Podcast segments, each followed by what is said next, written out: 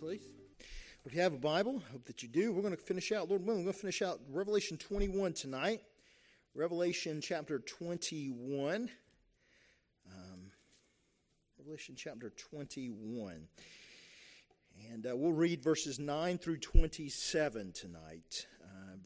Revelation chapter 21, verses 9 through 27. So, and then Lord willing, we'll, I think, another week or two in Revelation, and then we'll be finished with the book. But Revelation chapter 21, verses 9 through 27. Revelation 21, 9 through 27. And if you're physically able to do so, do let me ask you to stand as we honor the reading of God's holy and written word. Revelation 21, beginning in verse 9, going through verse 27. Hear the word of the Lord that's given to us this evening. And there came to me one of the seven angels who had the seven vials full of the seven last plagues, and talked or spoke with me, saying, "Come here, I will show you the bride, the Lamb's wife." And he carried me away in the Spirit to a great and high mountain, and showed me that great city, the holy Jerusalem, descending out of heaven from God, having the glory of God, and her light was like to a stone most precious, even like a jasper stone, clear as crystal. And had a wall great and high, and had 12 gates, and at the gates 12 angels, and the names written thereon, which are the names of the 12 tribes of the children of Israel. On the east 3 gates, on the north 3 gates, on the south 3 gates, and on the west 3 gates. And the wall of the city had 12 foundations, and in the names of the 12 apostles of the Lamb. And he that talked or spoke with me had a golden reed to measure the city, and the gates thereof, and the wall thereof, and the city lies 4 square, and the length is as large as the breadth. And he measured the city with the reed, 12,000 furlongs, or literally 1,500 miles. The length and the breadth of the height of it are equal. And he measured the wall thereof, 144 cubits, according to the measure of the man that is also of the angel. And the building of the wall of it was of jasper, and the city was pure gold, like to clear glass. And the foundations of the wall of the city were garnished with all manner of precious stones. The first foundation was jasper, the second sapphire, the third chalcedony, the fourth an emerald, the fifth sardonyx, the sixth sardis, the seventh chrysolite, the eighth beryl, the ninth topaz, the tenth chrysoprase, the 11th jacinth, and the 12th an amethyst. And the 12 gates were 12 pearls. Every several gate was of one pearl, and the city of the gate was pure gold, and it was transparent glass. And I saw no temple therein, for the Lord God Almighty and the Lamb are the temple of it. And the city had no need of the sun, neither of the moon, to shine in it, for the glory of God did enlighten it, and the Lamb is the light thereof. And the nations of them which are saved shall walk in the light of it, and the kings of the earth do bring their glory and honor into it. And the gates of it shall not be shut at all by the day, for there shall be no night there. And they shall bring the glory and honor of the nations into it. And there shall in no wise enter into it anything that defiles, neither whatsoever works abomination, or makes a lie, but they which are written in the Lamb's book of life. Let's pray together. Father, we thank you for your word now. Help us, guide us, direct us, we pray, as we take up this text. In Jesus' name, amen and amen. Thank you. Can be seated. This passage is, without a doubt, probably resoundingly draws from the Old Testament. It resoundingly draws from great Old Testament imagery. I mean, we've seen a lot of that as we've looked at the book of Revelation. We've seen a lot of Old Testament imagery that the Lord Jesus has invoked and has revealed. After all, the Old Testament is simply the New Testament veiled, and the New Testament is the Old Testament unveiled. So we understand with greater clarity what it was that the prophets saw, what it was that men like Ezekiel saw, for instance, as they were writing. John now makes clear, the Lord Jesus now through the Apostle John makes clear. And so John constantly, throughout the book of Revelation, has constantly been shown Old Testament text after Old Testament text after Old Testament text, and connecting over and over again the prophecies and the types and the shadows of the Old Testament, and pointing us to their fulfillment ultimately in the Lord Jesus Christ. In the Lord Jesus Christ, and by understanding them through the church. And so Christ has revealed himself. And when you and I think of the book of Revelation, hopefully what we think of is a very rich and beautiful tapestry. I don't know if that's the right word.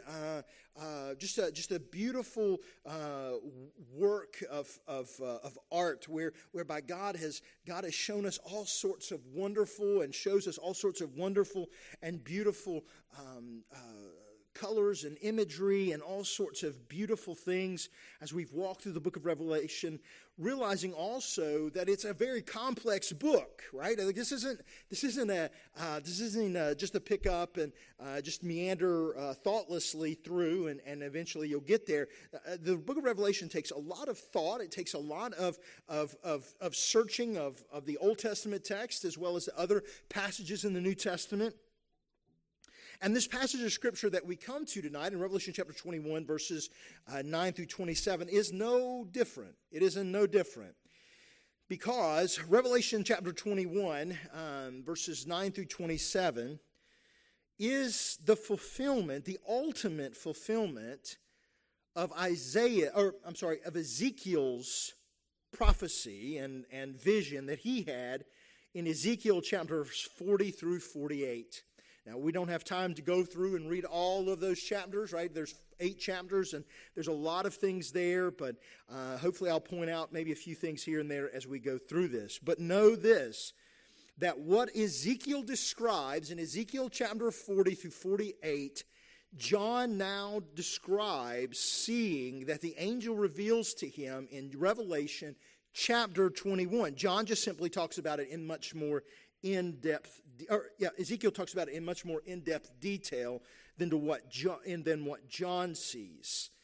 And it is amazing. So let me just point out a couple different things, because it is amazing as we launch into this, in both visions, in Ezekiel's vision as well as now as John's vision, both of them are said that they were taken up onto a high mountain. Both of them were taken up to a high place.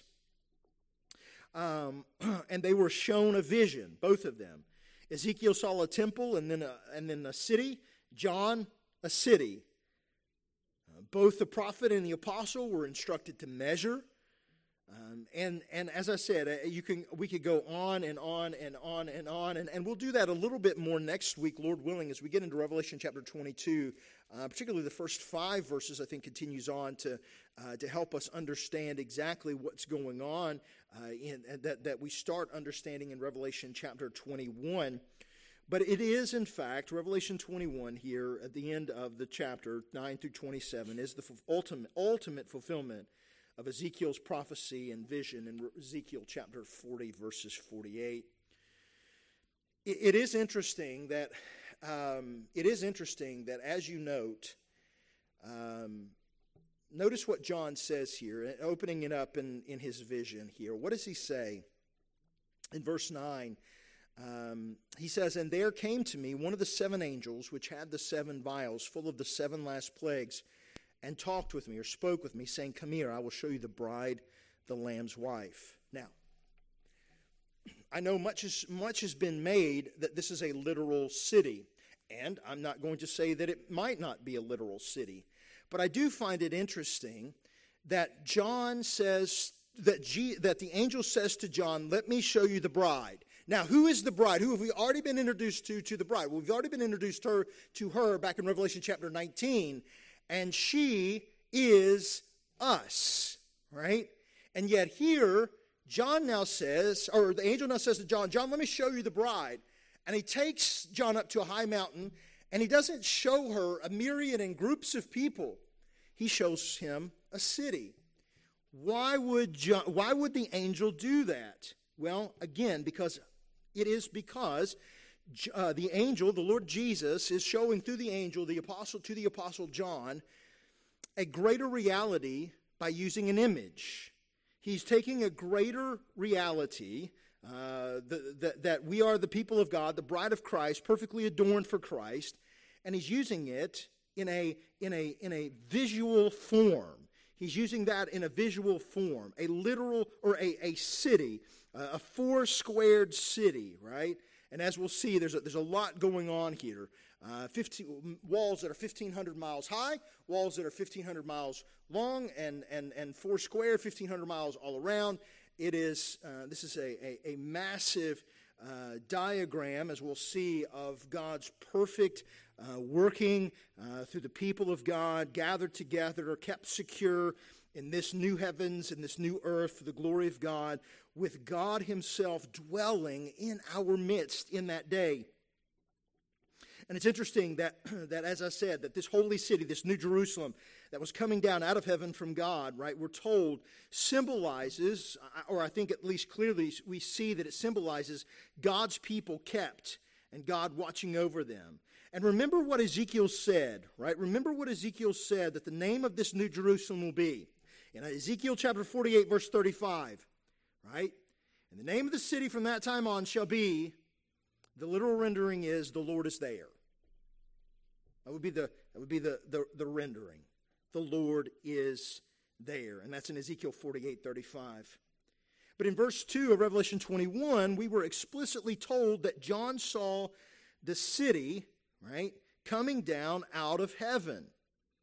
Right? That's what he says. Revelation 21, verse 2. And I, John, saw the holy city, New Jerusalem, coming down from God out of heaven, prepared as a bride, adorned for her husband. And again, in verse 9 here. But again, who is the bride? It's not the city, right? It's not a city. What is the bride? It is the people of God. It is the people of God. And we need to keep that in mind as we're thinking through this and looking at this. God has placed what we are, what the church is, in visual imagery so that we can better understand what God has done, is doing, and will do, right? And so we need to understand that this new Jerusalem clearly symbolizes the church in her glorified and consummated state. And this new Jerusalem represents the bride of Christ. I mean, this shouldn't really surprise us ultimately, right, to find a physical thing such as a city representing the people of God in the book of Revelation. I mean, after all, John spent an inordinate amount of time talking about the whore of Babylon, but she was not a real person. She was a representative for a city, right? So it shouldn't surprise us, right, when there's so much imagery here in the book of Revelation that we now see God using the city imagery, right? Because in the old world, right, like when we think of cities, right, we think of living in a place like there's no walls, there's no need for walls. We have city police officers, we have county police officers, we have state police officers, we have National Guard, we have the military, the military should we need them.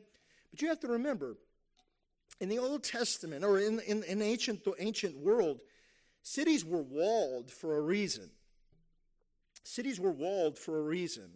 And it was to protect and to safeguard those who were inside, because they did not have the blessings that we often carry with us and we have today.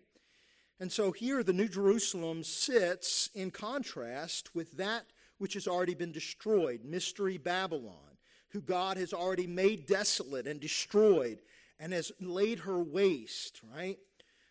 And do you remember in Revelation 11 how God uses the imagery there to remind us of his work, and the temple and the altar and those who worship there were measured, but the courtyard was left exposed and given to the trampling of the Gentiles. You remember that, hopefully. If not, I would encourage you to go back and read Revelation 11, because it's important that we get this before us.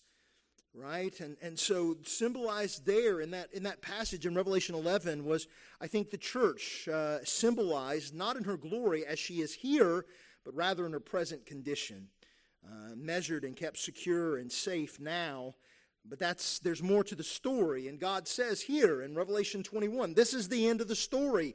God is going to present himself a spotless wife to his son. God's going to present to the son a spotless wife, not without blemish, as Paul tells us in Ephesians chapter 5, having cleansed her by the washing of the water with the word, and to present himself a bride, spotless in splendor, without spot or wrinkle, and in all of this is at the heart of what we're seeing here. This is at the heart of what the Lord Jesus is revealing through the angel to the Apostle John, to the first century Christians, as well as to us. And notice that the bride of Christ here in Revelation 21 is meant to be contrasted. As I said, it's meant to be contrasted with that other wicked city, Babylon, the harlot, right? And just as earthly Babylon and heavenly Jerusalem are contrasted, so Christ's bride and the dragon's woman are contrasted. Christ's bride and the dragon's woman are contrasted here. And in verse 9, again, listen to what it says here in verse 9. And there came to me one of these seven angels, which had the seven vials full of the seven last plagues, and talked with me, saying, come here, I will show you the bride, the Lamb's wife. Now, if you don't believe me, go back, flip backwards in Revelation chapter 17. Let me show you this. In Revelation 17, verse 1.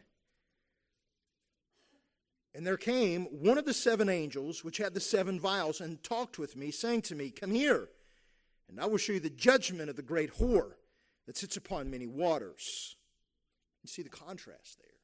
The two cities in complete contrast to one another. Just as earthly Babylon and the heavenly Jerusalem are to be contrasted, so again is Christ's bride and the dragon's woman. It's interesting that God continually, and not just there, and I don't have time to go through all the other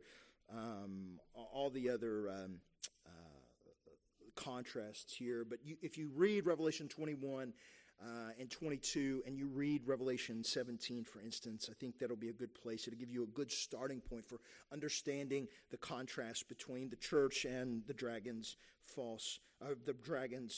concubine, his woman. And so we need to understand that this is a vision of an almost exact comparison. It's hard to miss. This is hard to miss as you read it, right? And it's amazing that as we consider this, we see the world and all of her rotten pleasure ending in their end is desolation and destruction, because they do not delight in the Lamb of God. But the bride of Christ, the church of Jesus Christ, is victorious not because of herself, not because of our obedience to Christ and our ability to be good enough, but because of the Lord Jesus Christ, because of his grace, his mercy, his work of salvation done in us and through us for the glory of God.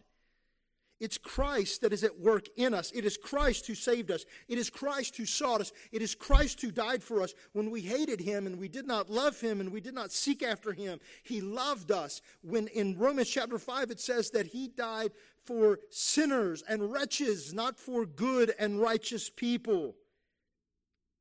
Enemies of God, to make them sons and daughters of the King. And so it is interesting here that in Revelation 17:3, for instance, we're told, this will be the last thing I'll show you. It says, and he carried me away in the spirit into the wilderness, and now I saw a woman sit upon a scarlet-colored beast full of the names of blasphemy, having 7 heads and 10 horns. But in Revelation 21:10, it says, and he carried me away in the spirit to a great and high mountain. So notice that contrast.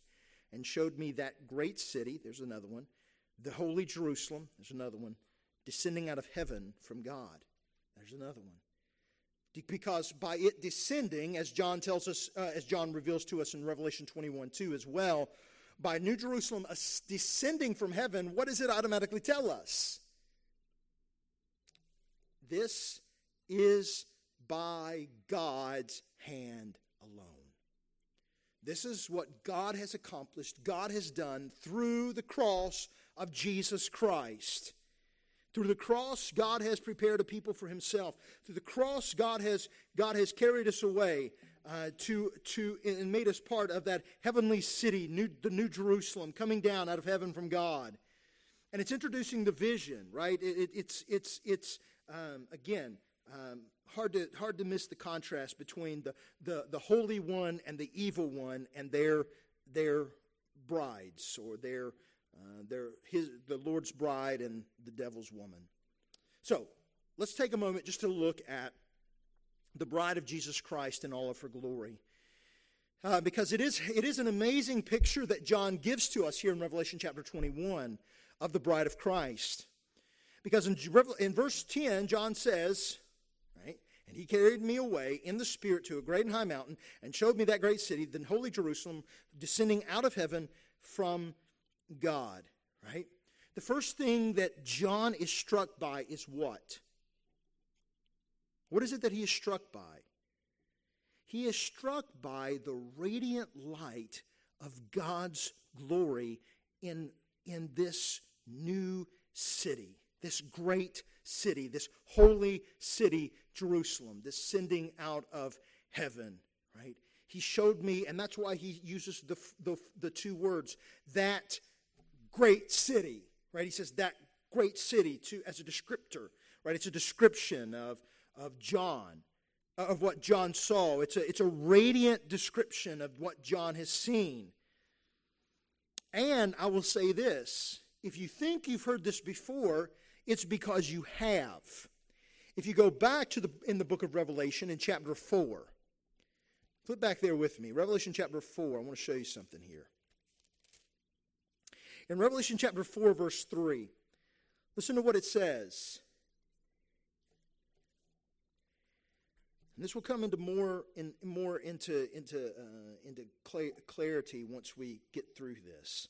"And he that sat was to look upon like a jasper and a sardine stone, and there was a rainbow around about the throne in sight like an emerald." So John is saying this was a glorious, wonder-filled sight that he saw.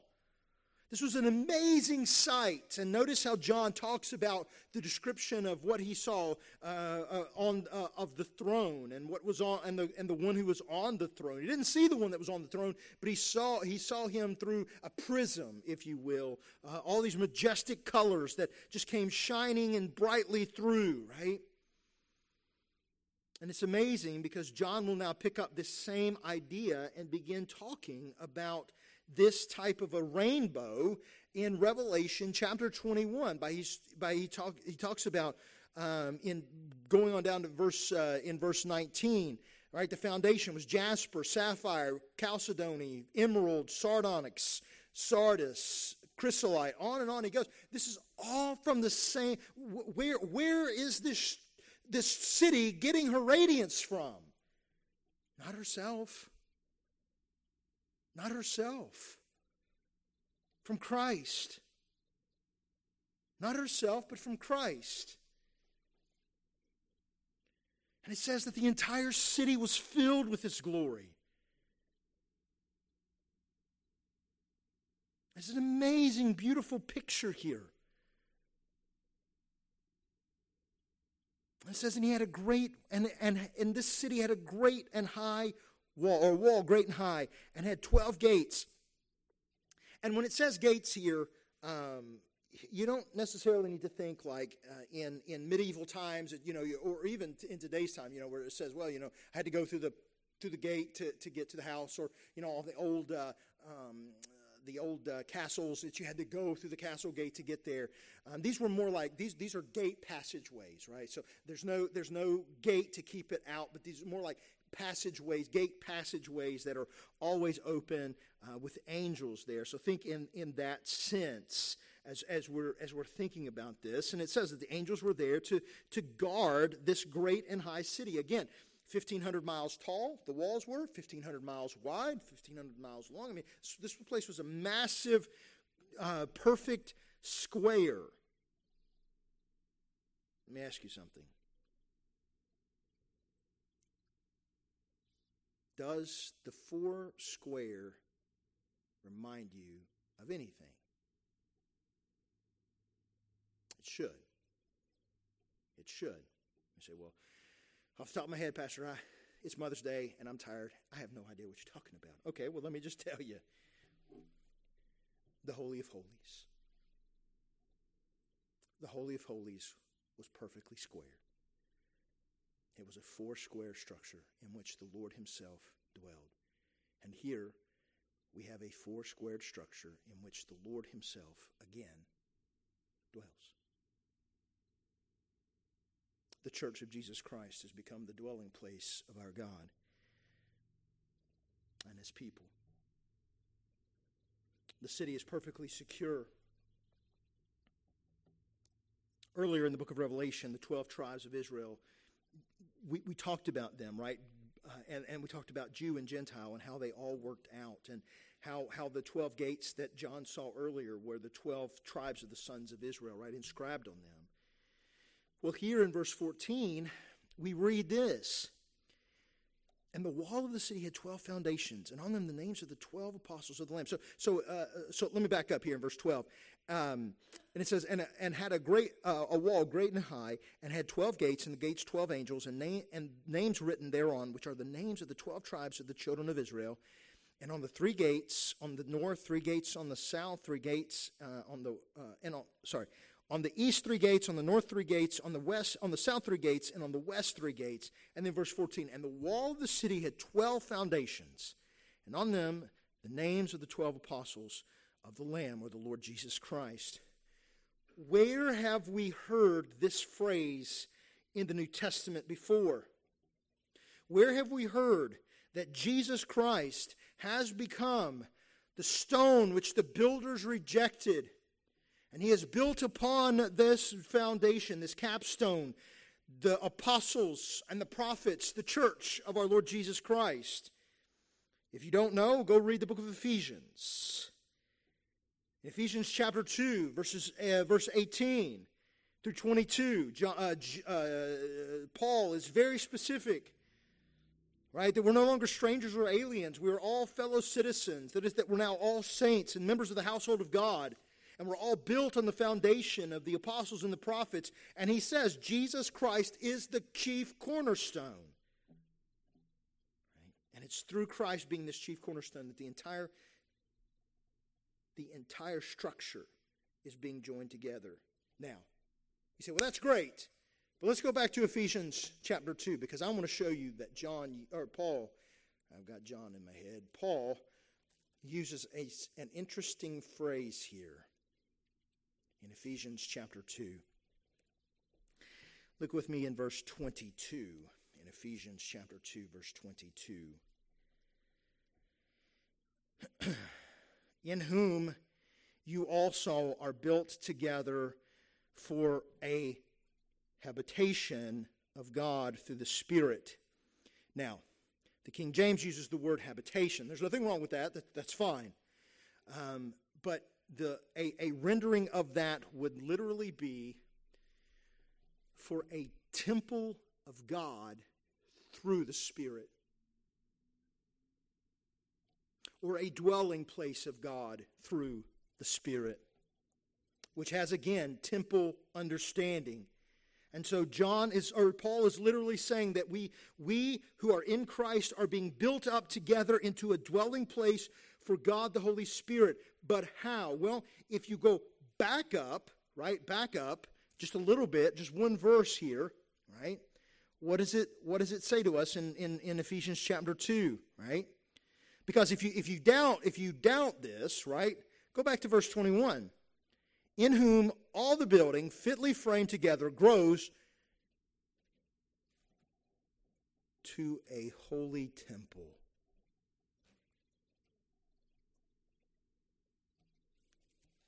In the Lord. Paul is very clear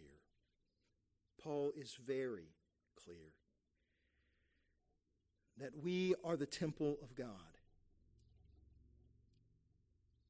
And we are secure. Paul is very clear here, just as John is. And in verse 15, the angel goes on, or John relates to us, and it says, and he that talked with me had a golden reed to measure the city and the gates thereof and the wall thereof. Again, just like in Ezekiel chapter 40 through 48, right?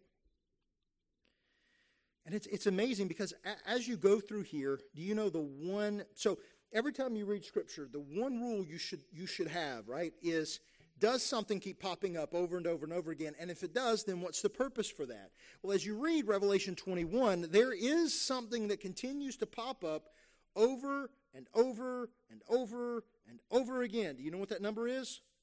It is the number 12. It is the number 12. John does the same thing back in Revelation chapter 7. 12,000 from the tribe of Judah, 12,000 from the tribe of Reuben and Gad and Simeon, and on and on and on he goes.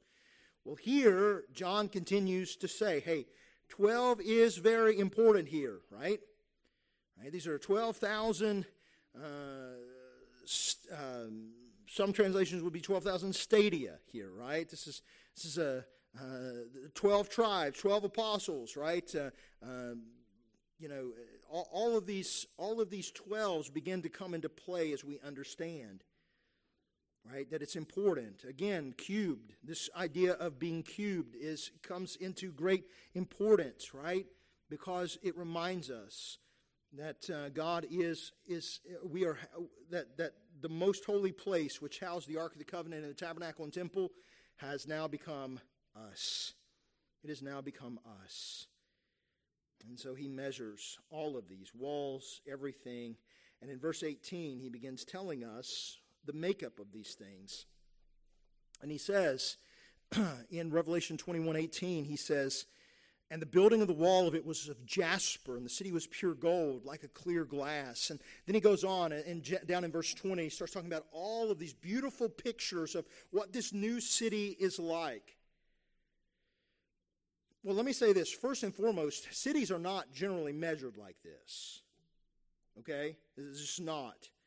Cities are not measured like this. Length times width times height, right? We might talk about the length or the width of a city, but we never talk about the height of a city. How tall is Independence? Who knows and who cares, right? How tall is Cincinnati? I don't know. It's got some tall buildings, but who cares, right? How tall is Chicago or New York? We don't care. There's some tall buildings there. But we don't talk about that. We talk about how big the city is, how wide it is, how big of a circumference it takes up. But here, God makes it an important issue for us to know that this is a squared city. It is a squared city. Again, to remind us of the ark of the place that held the Holy of Holies, that held the Ark of the Covenant. And then he goes on and he starts talking about all the beautiful things that are there, the security of the city that is overwhelming, and the fact that all of this would have been absolutely astounding to the early Christians as they heard this, right? And the beauty of it was overwhelming. They would have never, and it's an amazing thing because even in contrast to Rome and all of her beauty and all of her glory, this city outshines even the glory of Rome and all of her magnificence. The wealth of Rome and all of her opulence is overshadowed by God's work. And I would say this, let me just simply say that more than likely, I can't say this 100%, but more than likely, these stones, because they do correlate so closely to the stones that were in the breastplate of the high priest, that I think there's clear importance of us understanding that, of understanding this. That under the old covenant, one man, the high priest, he entered into the holy place, right? And he served as a representative for all Israel. But because we are under the new covenant, and because our great high priest has done the work that no ordinary man could do, but God clothed in humanity, died on the cross, raised again on the third day, he is now our high priest, and as a result, he now makes us all priests to our God. We are now all priests to our God. Peter makes this very clear in 1 and 2 Peter. This is, again, as he talks about the pearls that are seen, this is, and the gold that is as transparent as glass, all of this, there would have been, there is nothing that you and I have ever seen like this in the history, in our history. Nothing that could ever be seen like this, ever. Right? Not because it is beautiful, it is perfect, it is pure, it is holy, it is glorious, it is gracious, and it is from God. God's glory is going to fill all. And that's what John tells us here, isn't it? What does he say here? And the city had no need of the sun, neither of the moon to shine in it, for the glory of God did lighten it, and the Lamb is the light thereof. There is no need for any artificial light because Christ is our light. And we need to understand that there is no barrier in Christ and through Christ. There is no barrier to our relationship with the Father.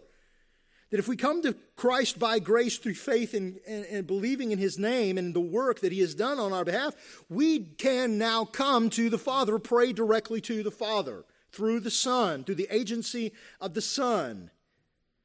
And it's amazing here because what John is revealing is a return to what we talked about this morning, which is the garden. Particularly as you go into Revelation 22 and you talk, and God starts talking about trees and fruits and all these other things that he begins to talk about. This is again garden imagery, temple imagery. God has taken away the reproach of Adam and Eve from us, from the sin that they brought upon our race when they sinned. And God is restoring the intimacy of our relationship or relationship we've never fully known with God, even though we share in great blessings now in Christ. We will behold him face to face in all of his in all of his worshipful splendor that he allows us to see, and we will there bow down and worship King Jesus. And so we will, through the blood of Christ, we will be able to enjoy in this day what Adam and Eve enjoyed in the garden, but it's better because it will never end. It will never end. What was forfeited at the by eating of the tree of the fruit or the knowledge of good and evil, right? What was forfeited there, Christ has succeeded as being the second and the last Adam in succeeding where Adam failed. And those of us who are in him are able to enjoy the fruit of his labor. But notice something interesting here, because while it does talk about a new city, Jerusalem, do you know what else it goes on to talk about? And this is amazing, right?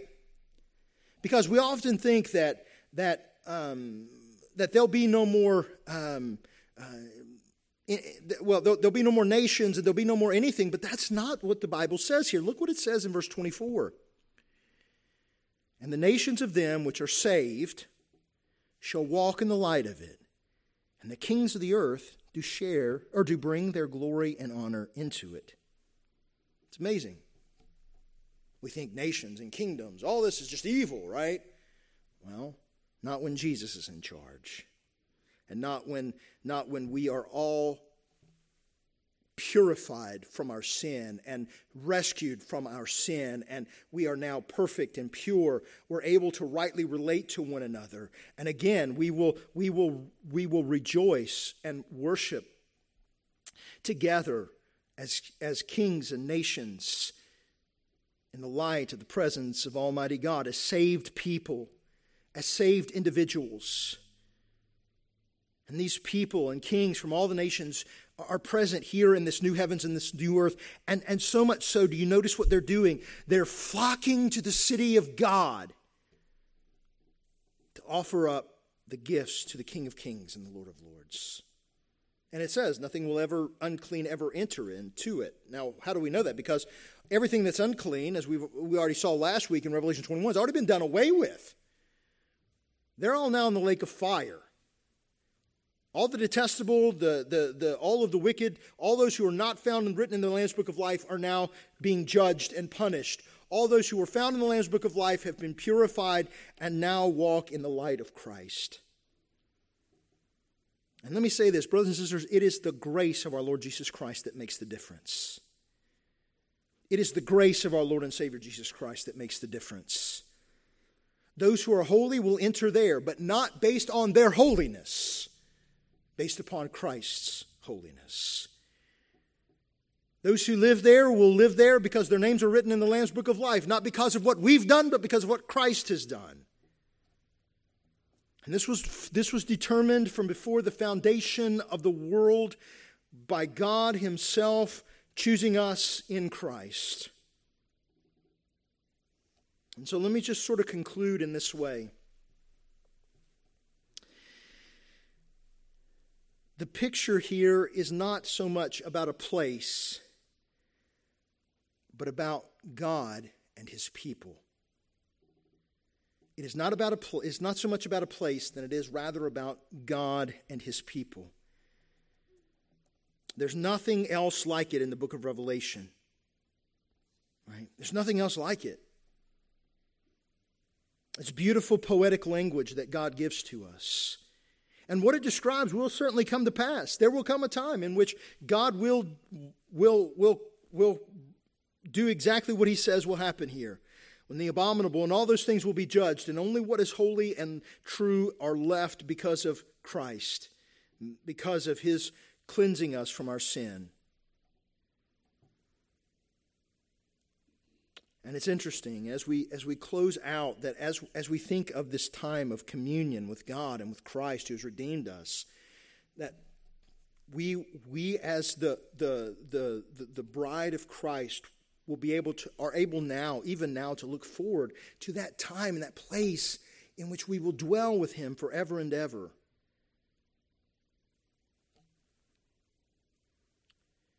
John says in John chapter 14, Jesus says, in John chapter 14, John records it for us, though, that this is our hope.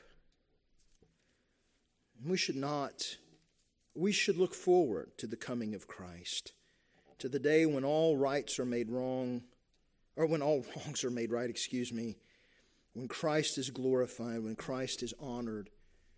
Listen to what Jesus says here in John 14, though. Let not your heart be troubled.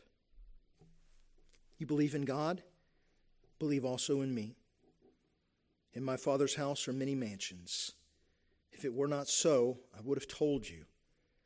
I go to prepare a place for you. And if I go and prepare a place for you, I will come again and receive you to myself, that where I am, there you may also be. And where I go, you know, and the way you know. In a world filled with all sorts of craziness and outright kookiness, when common sense has been jettisoned and it seems as if the wicked prevail on a daily basis, let not your hearts be troubled, little flock. Look to Christ. Look to Christ. He is victorious. He has won already. There is nothing that takes Him by surprise. He wins. In the end, all things will be made right. Let's pray. Father, as we close our time, my prayer is that you would be glorified in what has been said, that our hearts would not be troubled, but in the times of chaos and indecision and cowardliness and timidness and all sorts of other things, Lord, that we would see Christ displayed in us and through us, that we would walk with Christ and humble ourselves before Christ, and that Christ would be glorified. Let us look to that day in which we are able to behold Christ with our eyes, face to face. In that day we look forward to. And until then, may we be faithful. And may you cause us to remain faithful and persevere. And we pray this in Jesus' name. Amen and amen.